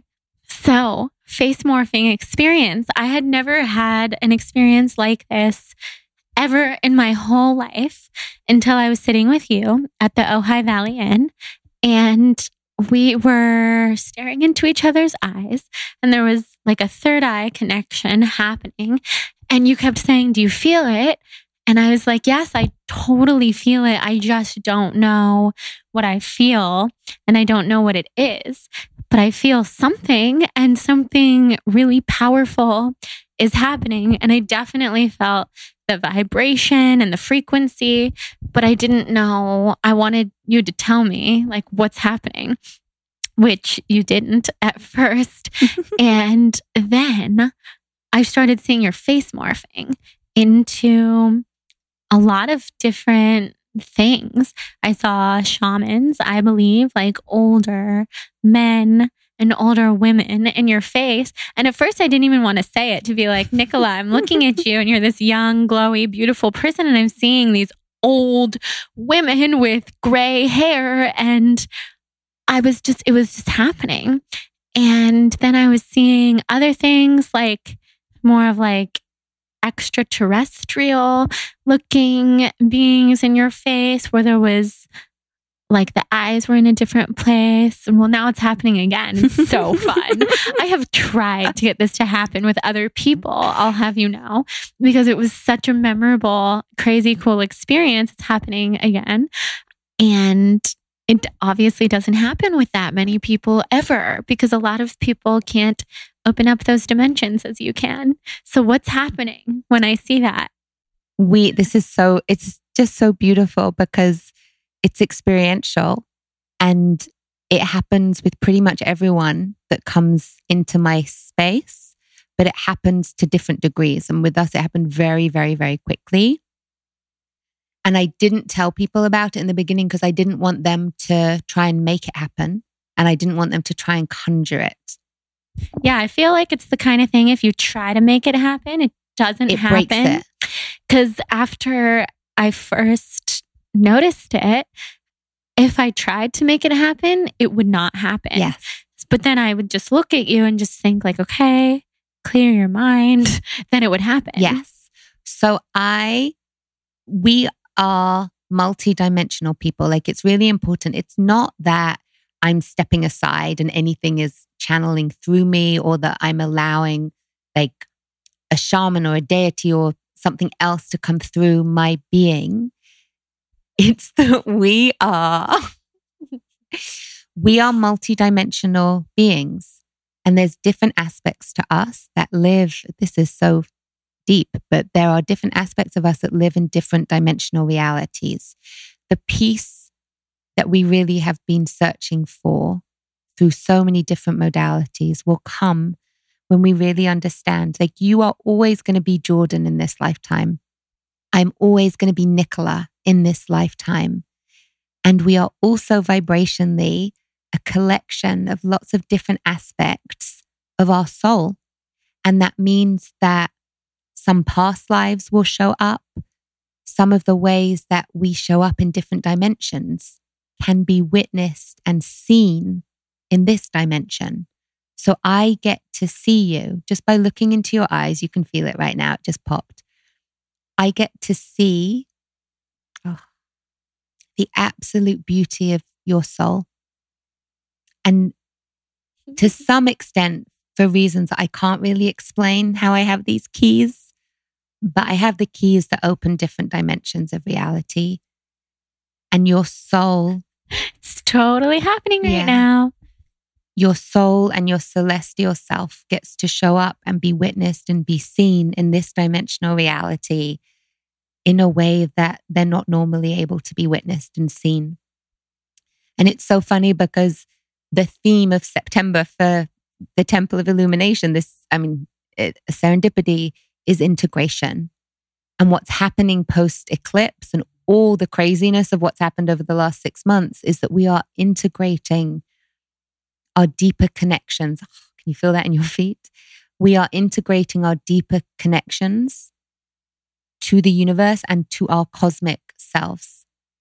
So while I'm looking at your eyes right now, and there's actually weirdly a lot of Lyra coming through, and you'll look that up too, because you're not just Pleiadian. Like, you have connections to other star systems too. And now I'm seeing something that I didn't actually see last time, but which is a lot of Lyra and energy, which is very feline, which is why it's so funny. That's why. He's my baby. And he's bringing it forward. Look. Yeah. Ha ha ha. one eleven. So right now, that aspect of yourself is just being witnessed more deeply. So what often happens with people is that I will see their past lives come forward, and there will be something that maybe happened in a past life that was painful or traumatic or difficult that is affecting their life today. And somehow, just by it coming forward and being witnessed by the energy that I bring in, because it's It's me and it's my celestial self, and it's also just the energy of the Divine Mother and the Divine Father that I have the connections to, holding space and witnessing whatever the old past life was allows for a very, very deep transmutation. This is the alchemy and a healing. So people will start weeping in my presence from nowhere, and then they will just feel better than they've ever felt in their life. And it's because this thing and this memory, memories aren't just in our brains, memories are in our cells. And when we witness them and hold them in the love, and any guilt or shame or pain or fear attached to it gets to be held in love. This is what alchemy is. Anything that has forgotten the truth of its own beauty, when it is held in the presence of real love, gets to transmute and gets to dissolve its heaviness.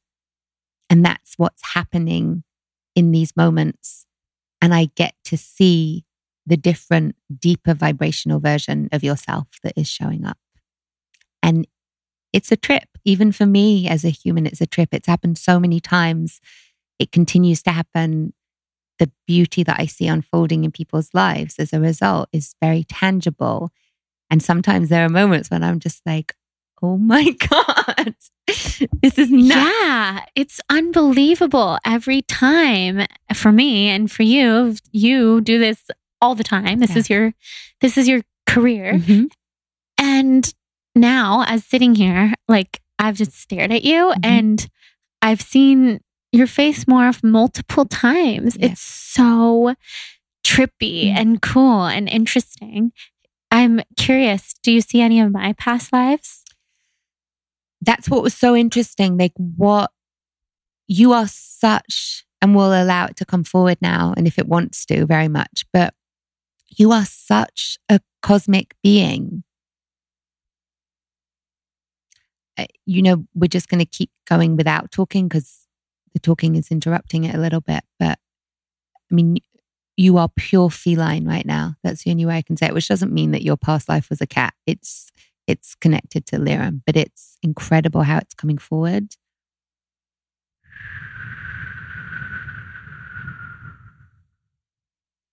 You can feel that, right? That would be an understatement. And you can feel the tears coming through. And do you know what they are? Like, is, is there anything that's coming forward for you?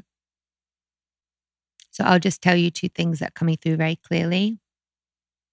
And it can be metaphor. It doesn't even necessarily mean that it has to be true. And one of the things that I really tell people is do whatever is fun. If you want to spend your life immersed in past lives, like, you're welcome to.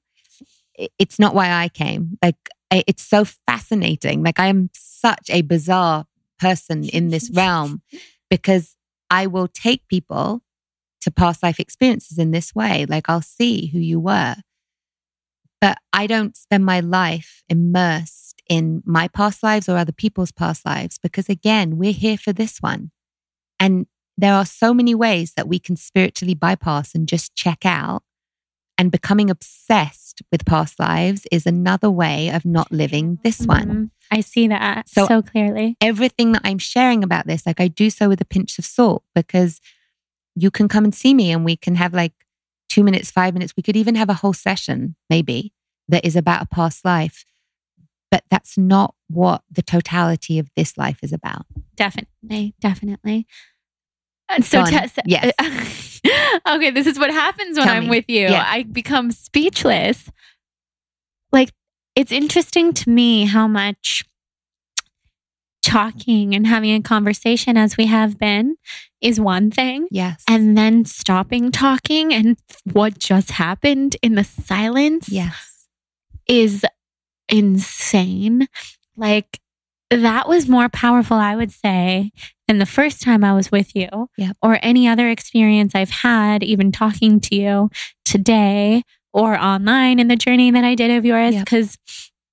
I could literally hear a vibration, like a frequency, like a bouncing between our third eyes. Yep. Um, this is just how I experienced it. Of like a, just the sound of like maybe what a sound wave would sound like. Mm-hmm. And like your face kind of dissolves yes. and it's not really a face, yes. not a human face. Yep. It's more of like a portal. Yes, exactly. And everything, there was like a, um, like a veil of like reddish looking air yes. or smoke, but not smoke. Yes. Um, haziness. Exactly. Haziness. And it was just like, but it's like a concentrated thing. Like I, if I was scared or if I was mm, like, had no idea what was happening, I could like blink my eyes and it would probably stop. Yeah. But I was open to it, obviously, because mm-hmm. yeah. I love this. Um, what did you, is that what happens? Yeah. And that's such a beautiful description. So in essence, I'm a portal and it's, I'm not the only portal walking this planet. Like we are all portals in many ways, but my vibrational expertise in this arena is that that's what I mean by vibrational keys. Like I'm a walking portal to other dimensional experiences and memories. And there's no, and you know this because there's such a feeling like it's, I love what you said about like, it's, it's so hard to describe in words and it almost makes it sound more intense than it is when we talk about it. Like mm-hmm. when you hear the words like I'm a portal to other dimensions, that could sound really scary. And it could sound like, uh, what if I don't come back from uh-huh. the other dimensions? That's not what it is. These other dimensions are happening at the same time, all the time. We're running in them. We think we're just sitting here, Jordan and Nicola, having this conversation. Our souls are popping out to like get tea in another vibrational reality at the same time. There's no way, this isn't a drug trip. Like there's no way of getting lost and not coming back. What I'm doing is pulling back the veils so you can see what is also happening at the same time. When we talk about people walking around this planet asleep or awake, eyes closed, eyes open, I'm just helping in this moment see the other vibrational experiences that are happening. So we haven't talked about this, and we won't go into detail because this will be a seven hour thing. But Atlantis, and I don't know if you know anything about Atlantis, but you have a lot of connections. I have a lot of connections. Vibration and sound was such a beautiful and important part of how they did things. The temples, the healing, the learning. Kids would literally like receive crystals and they would hold it and they could download like encyclopedias of actual tangible knowledge that they could then tap into in their own brains. And it's really, it's amazing seeing, I don't even actually work with crystals that much, but seeing the reemergence of crystals and how everyone is just falling in love with them on such a wide scale. There's a lot of information that is housed through vibration. And when we touch crystals or are with crystals, we're tuning into the vibration. So your description of it feeling like I was a portal is exactly, it, it's accurate. So your face also dissolved. I mean, how crazy is it? Crazy. And the beautiful thing about it is this is how we know. And I want to make sure that we ground at the end of this because we are human and this is why we're here. Our skin's very real. We came here to be embodied in this. But to just know that actually when people say that this is a hologram, we just had the experience of understanding what that means. That on a scientific level, like we're here, but we're also not here in the way that we necessarily think that we are. So, and like, I am so hot right now. Like there's so much energy running through us. Mm-hmm. But so I, in that moment, we went to two places. I don't know why specifically, and you'll tell me if they resonate, but one, and I don't know if, anyway, like, you were an ice skater. Like there's absolutely no question, which is so funny because I sense that you don't think of yourself as the most graceful person, even though like you are actually very graceful, but you don't see yourself in that way. I think Correct. Like vibrationally, that's Correct. What I just feel. And so I think there's a part of you that like would laugh at the notion of being like a, an ice skater and like not falling over. Definitely. But that came through very strongly. But then also interestingly, like this very Victorian presence, like this very Victorian female almost, which is so not you in this lifetime, but this Victorian like teacher, governess, like very buttoned up, actually quite staunch, which is so the opposite of who you are and what you are today. But I would guess the reason that it came through is that that vibration is still running somewhere in your psyche. And there might be places, as much of a free spirit as you are, there might be places where that staunchness, mainly against yourself, it's not towards other people, still shows up and tells you that you've done something like very wrong, very badly, that you screwed up and that you, like she's really, it's like she has like a cane, like she feels like this kind of very British kind of staunch governess. And like, what does this all mean? Who knows? But it's showing up just to be witnessed so that we can just give a little love to that aspect. And if that was actually a lifetime that you lived, like we just send some love there too, because we know that staunchness is not the way that that leads to the most joy and the most happiness. Definitely. Yeah, that speaks to the perfectionist side of me. Exactly. And I definitely have that side to my personality. Yeah. Where, yeah, it can be to be tough to to be happy with something that I make or create or yeah. anything because it has to be perfect. And I have worked in this lifetime to mm-hmm. let go of that perfection, which definitely helps me to live a happier life. Uh, but yeah, it's definitely resonates. Yeah. And we're releasing it right now. Because uh-huh. one of the other things that happens, I tried to like take the microphone away, is I burp. Like as the energy transmutes and shifts, I will help burp it out for you. And sometimes you'll burp, sometimes I'll burp, but we will viscerally have the experience of the energy just shifting and releasing. So pleased to hear that. wow. So that's what was happening. Yep. As your face was all hazy and things were transmuting. Yeah. Wow. And that's the beautiful thing. We can put as many stories on it as we want. Like the governess, the ice skater. None of it actually matters. What's happening is we are portaling together to the vibration of love. And in the presence of such deep love and accepting love, anything that was out of vibration with that gets to remember who it is. Yes. And that's alchemy. And people ask all the time, like, what is alchemy? Like, do you actually like take lead and turn it into gold? Vibrationally, yes. Like that's what we're doing. And I mean, obviously with this alchemic sprays that I make that do have crystal essences and oils and energy from the Pleiades, and like that's a very obvious form of alchemy. But what we're doing when we're looking into each other's eyes is shifting the vibration of our being through the presence of love. And that is the real alchemy. So cool. So I, well, there's a thousand trillion things that I want to say. But one thing I do want to ask you really quick while we have you here is about the dreams, because I have like these super vivid dreams that feel more like reality.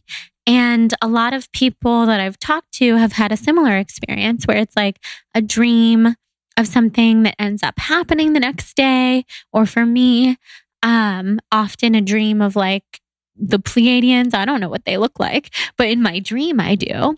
And they'll be offering something to me, and it's always like full of light and full of love. And it feels, it doesn't just feel, it is so real. What is that?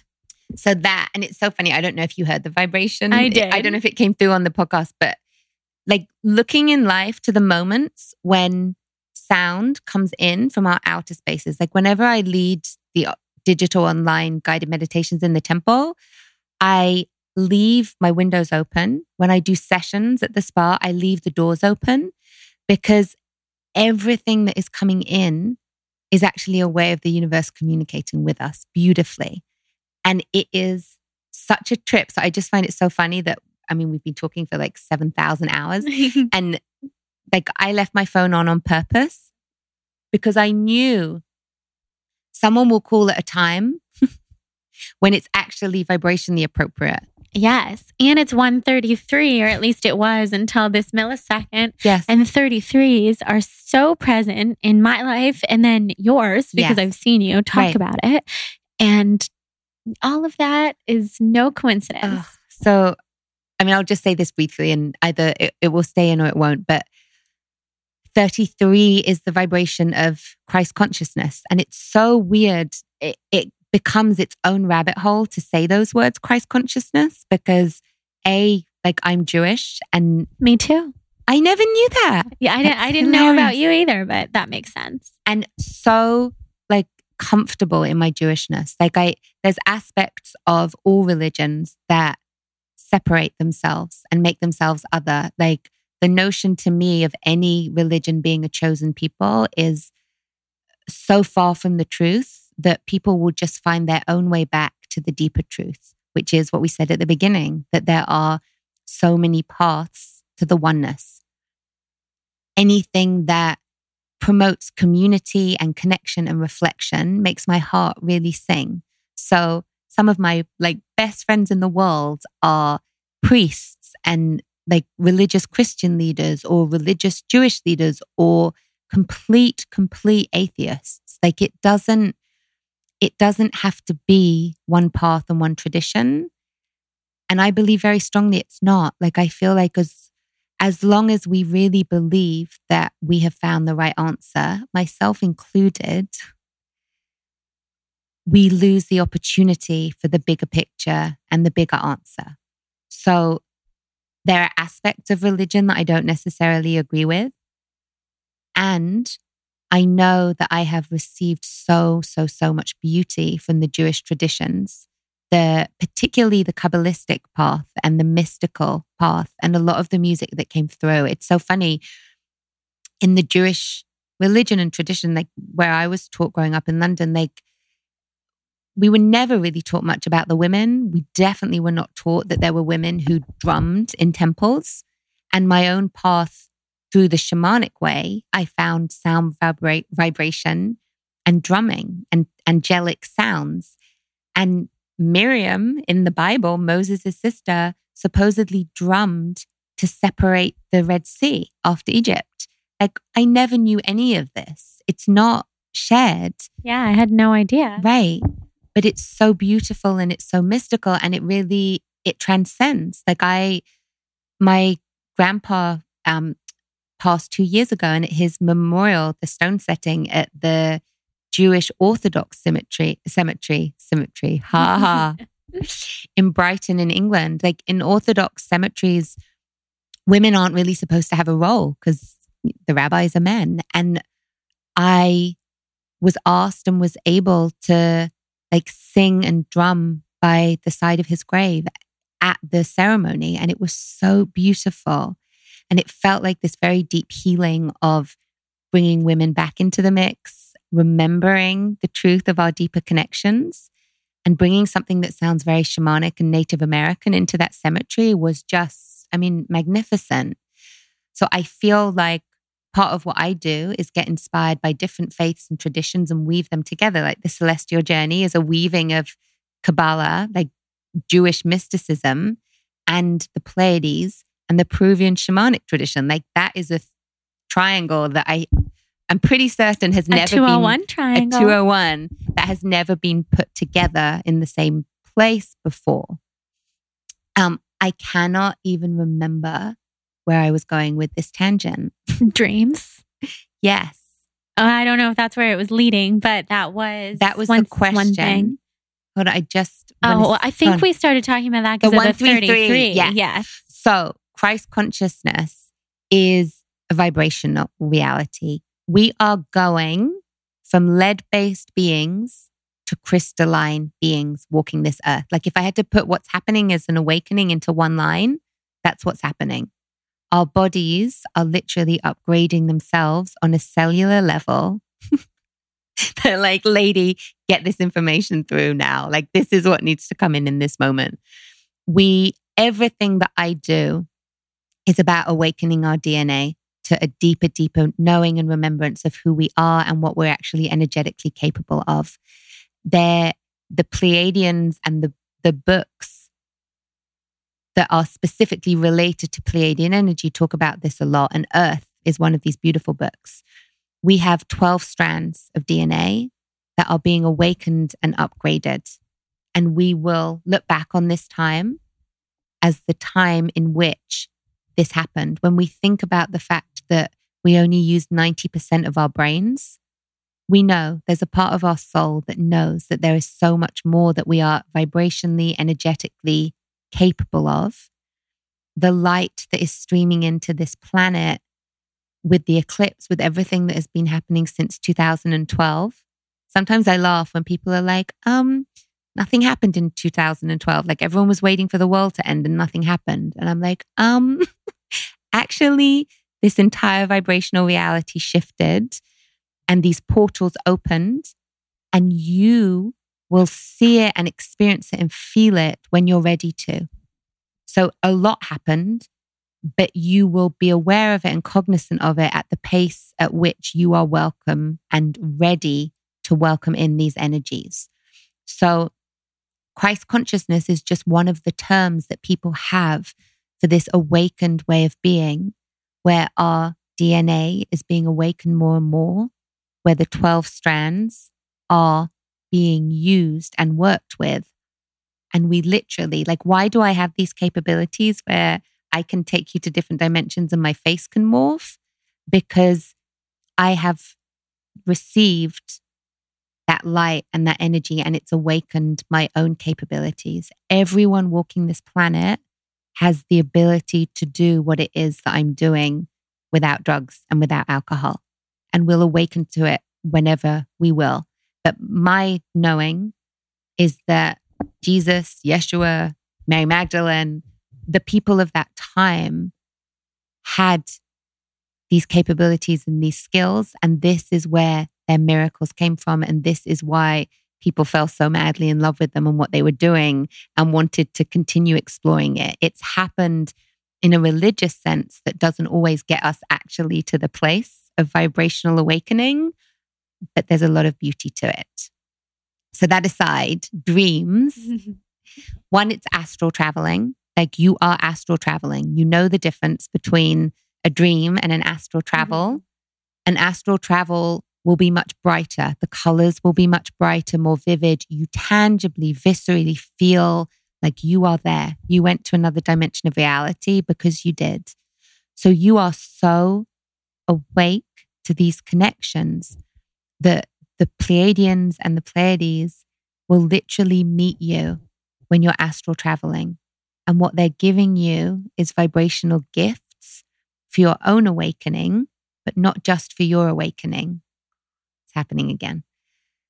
They are giving you vibrational gifts that you are then transmitting out into the rest of this planet and this world and this earth. It's like whatever the colors are have a very specific vibrational frequency and meaning. And then they are coming through you and being transmitted to the rest of the world. So the fact that you literally oftentimes, I can't remember if you said this right now or you said it to me before, that sometimes they'll give you like images of things that are like glowing and it looks like they're giving you a brain that's yeah. glowing a different color. Your brain is being upgraded and awakened. Yes. Okay. That's so crazy. Because a recent dream that I had was like them. I couldn't even tell you what they look like because yep. in my dream, it was just, it was just real. Mm-hmm. Holding a glowing brain. Mm-hmm.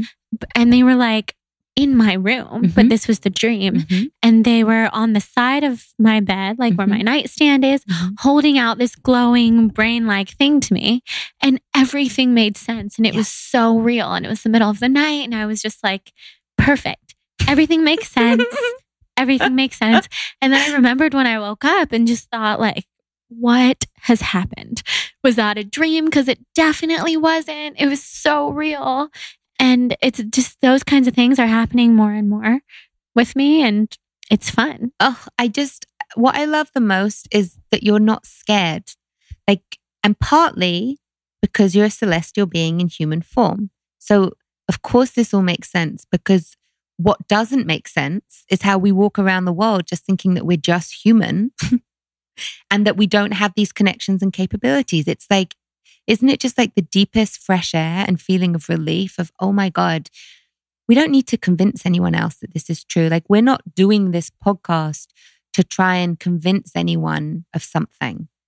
We're doing it so that people who have these connections already, so that they know already, or who have had these experiences or dreams, know that they're not crazy and know that they're not alone.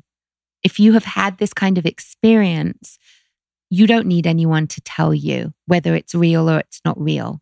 The proof is in the pudding every single time. So my experience of it was quite different, but also similar in the, in the middle of the night, I would literally feel like there was energetic surgery being done on my brain. Like it's the only way that I can say it. I would wake up in the night. I never have seen beings actually come into my room. So many people talk about it. And when we talk about beings coming into our room, it can trigger a lot of fear for people. Because if we are open to the notion that beings can come into our room, then we're open to the notion that any kind of being could come into our room. And that can be deeply scary for people.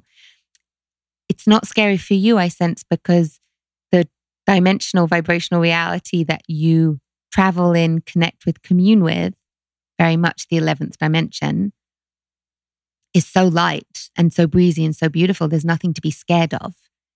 What I want to say to people when they feel scared of what any of this might mean is remember again to lighten up. This is all a holographic creation. If we are having experiences energetically that feel scary or, or kind of darker,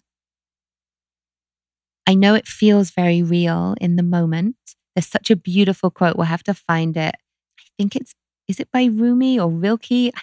About the dragons in our lives. Like maybe the dragons are just like princesses like waiting for us. To, I mean, it, I'm totally mangling it. We'll find it. We'll, we'll put it in the show notes.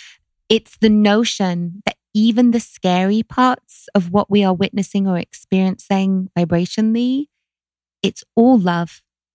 It's all mechanisms to get us back to the awakening of who we are. And some people like to dance in the realms and the dimensions of like scary movies and scary dimensions. And there are some people whose whole life work is going to people's houses and like having battles with like boogeymen and ghosts. None of this is real. It's all real. It can be as fun as we allow it to be. And even people who find it scary, either they like to be scared or they are being asked to awaken to the deeper power that lives inside. It's very true. The force really is with us. There's a light that is inside us. I lived in fear for quite a long time because I had a shamanic teacher whose work was going into people's homes and getting rid of ghosts. And I got so scared that I used to not want to travel anymore because the thought of having to go into a hotel room where like I wouldn't know energetically what was there was like, why would you pay to do that? I get that. I understand that fear. When I just over the last couple months have yeah. been opening up to all this stuff, I have gone through periods of terror yes. because if there are, like you said, beings coming into my room and this isn't all in my imagination, then what the heck it could be coming in here now that I'm open to it? And I would get so scared yes. before I fell asleep because I would feel like all of this energy in my room. Yep. So I started sleeping with selenite. Mm-hmm. I started saging everything, sleeping with the windows open, yep. sleeping with these windows open. Yeah. And somehow things started making me feel a lot more safe. And now that it's been like at least a month mm-hmm. without being scared, yep. I'm not scared anymore because I just understand what I'm connected to that's yes. not physical is good. Oh. It's only good.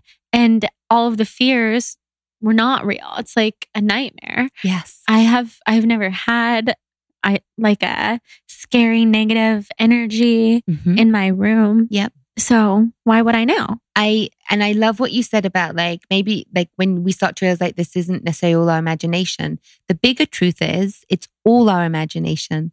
Like this whole reality that we've created and are creating is our imagination. And that should give us a sense of comfort because it's just a reminder that as real as all of this feels, none of it is really real in the way that we think it is. And it's a really, really beautiful thing. Because all these experiences ultimately that we are perceiving as either good or bad or light or dark are just here to trigger our awakening and to empower ourselves from the inside. You have, I have, a very real light team that we work with. I remember someone saying to me once when I was saying that I was I was scared to like go to hotel rooms and feel like I had to do like a half an hour saging, like to clear anything out. They're like, you walk in so many different dimensional realities. You think you don't have like a team that has already gone ahead and is shifting the vibration of whatever needs to be so that you will have the experience that you're supposed to have. There is nothing to be scared of. Every time that we tune into or imagine things that are scary, if we can imagine sending them light, not from a place of trying to heal anything, just remembering that even the scary, scary ghoulies are just having fun in their own way. We as a society have made things wrong or bad or dark or light. It's all just an exploration of energy. And the more that we can understand that, the more that we wake up to our true power and we can walk anywhere in any realm and be really safe. And that is so crucial because I feel like part of the reason people are scared to step further into their own spiritual awakening, which is really why so many of us came, is because there's fear of what it means and what the bigger picture of it is. And there is a deliciousness that is waiting for them that they won't get to experience until they have triggered these fear points.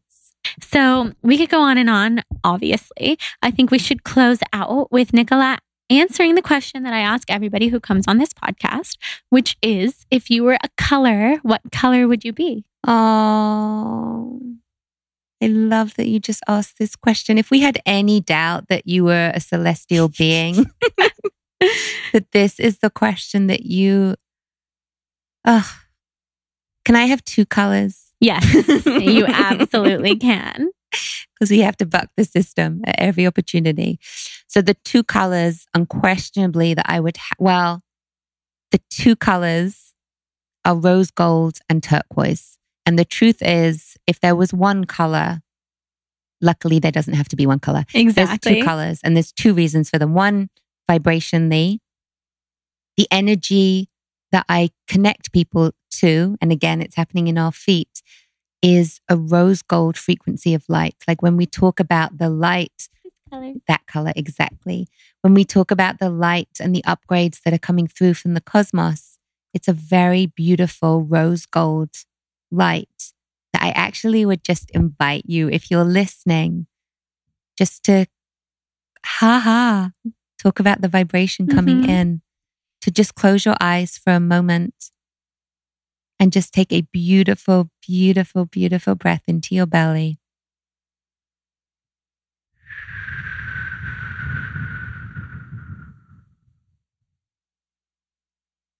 And just to allow and to allow and to allow this very beautiful rose gold light into your cells, into your being, into your heart, and into your brain, and just allow, allow the magic and the beauty and the spaciousness to make itself known, and to receive and to receive and to receive.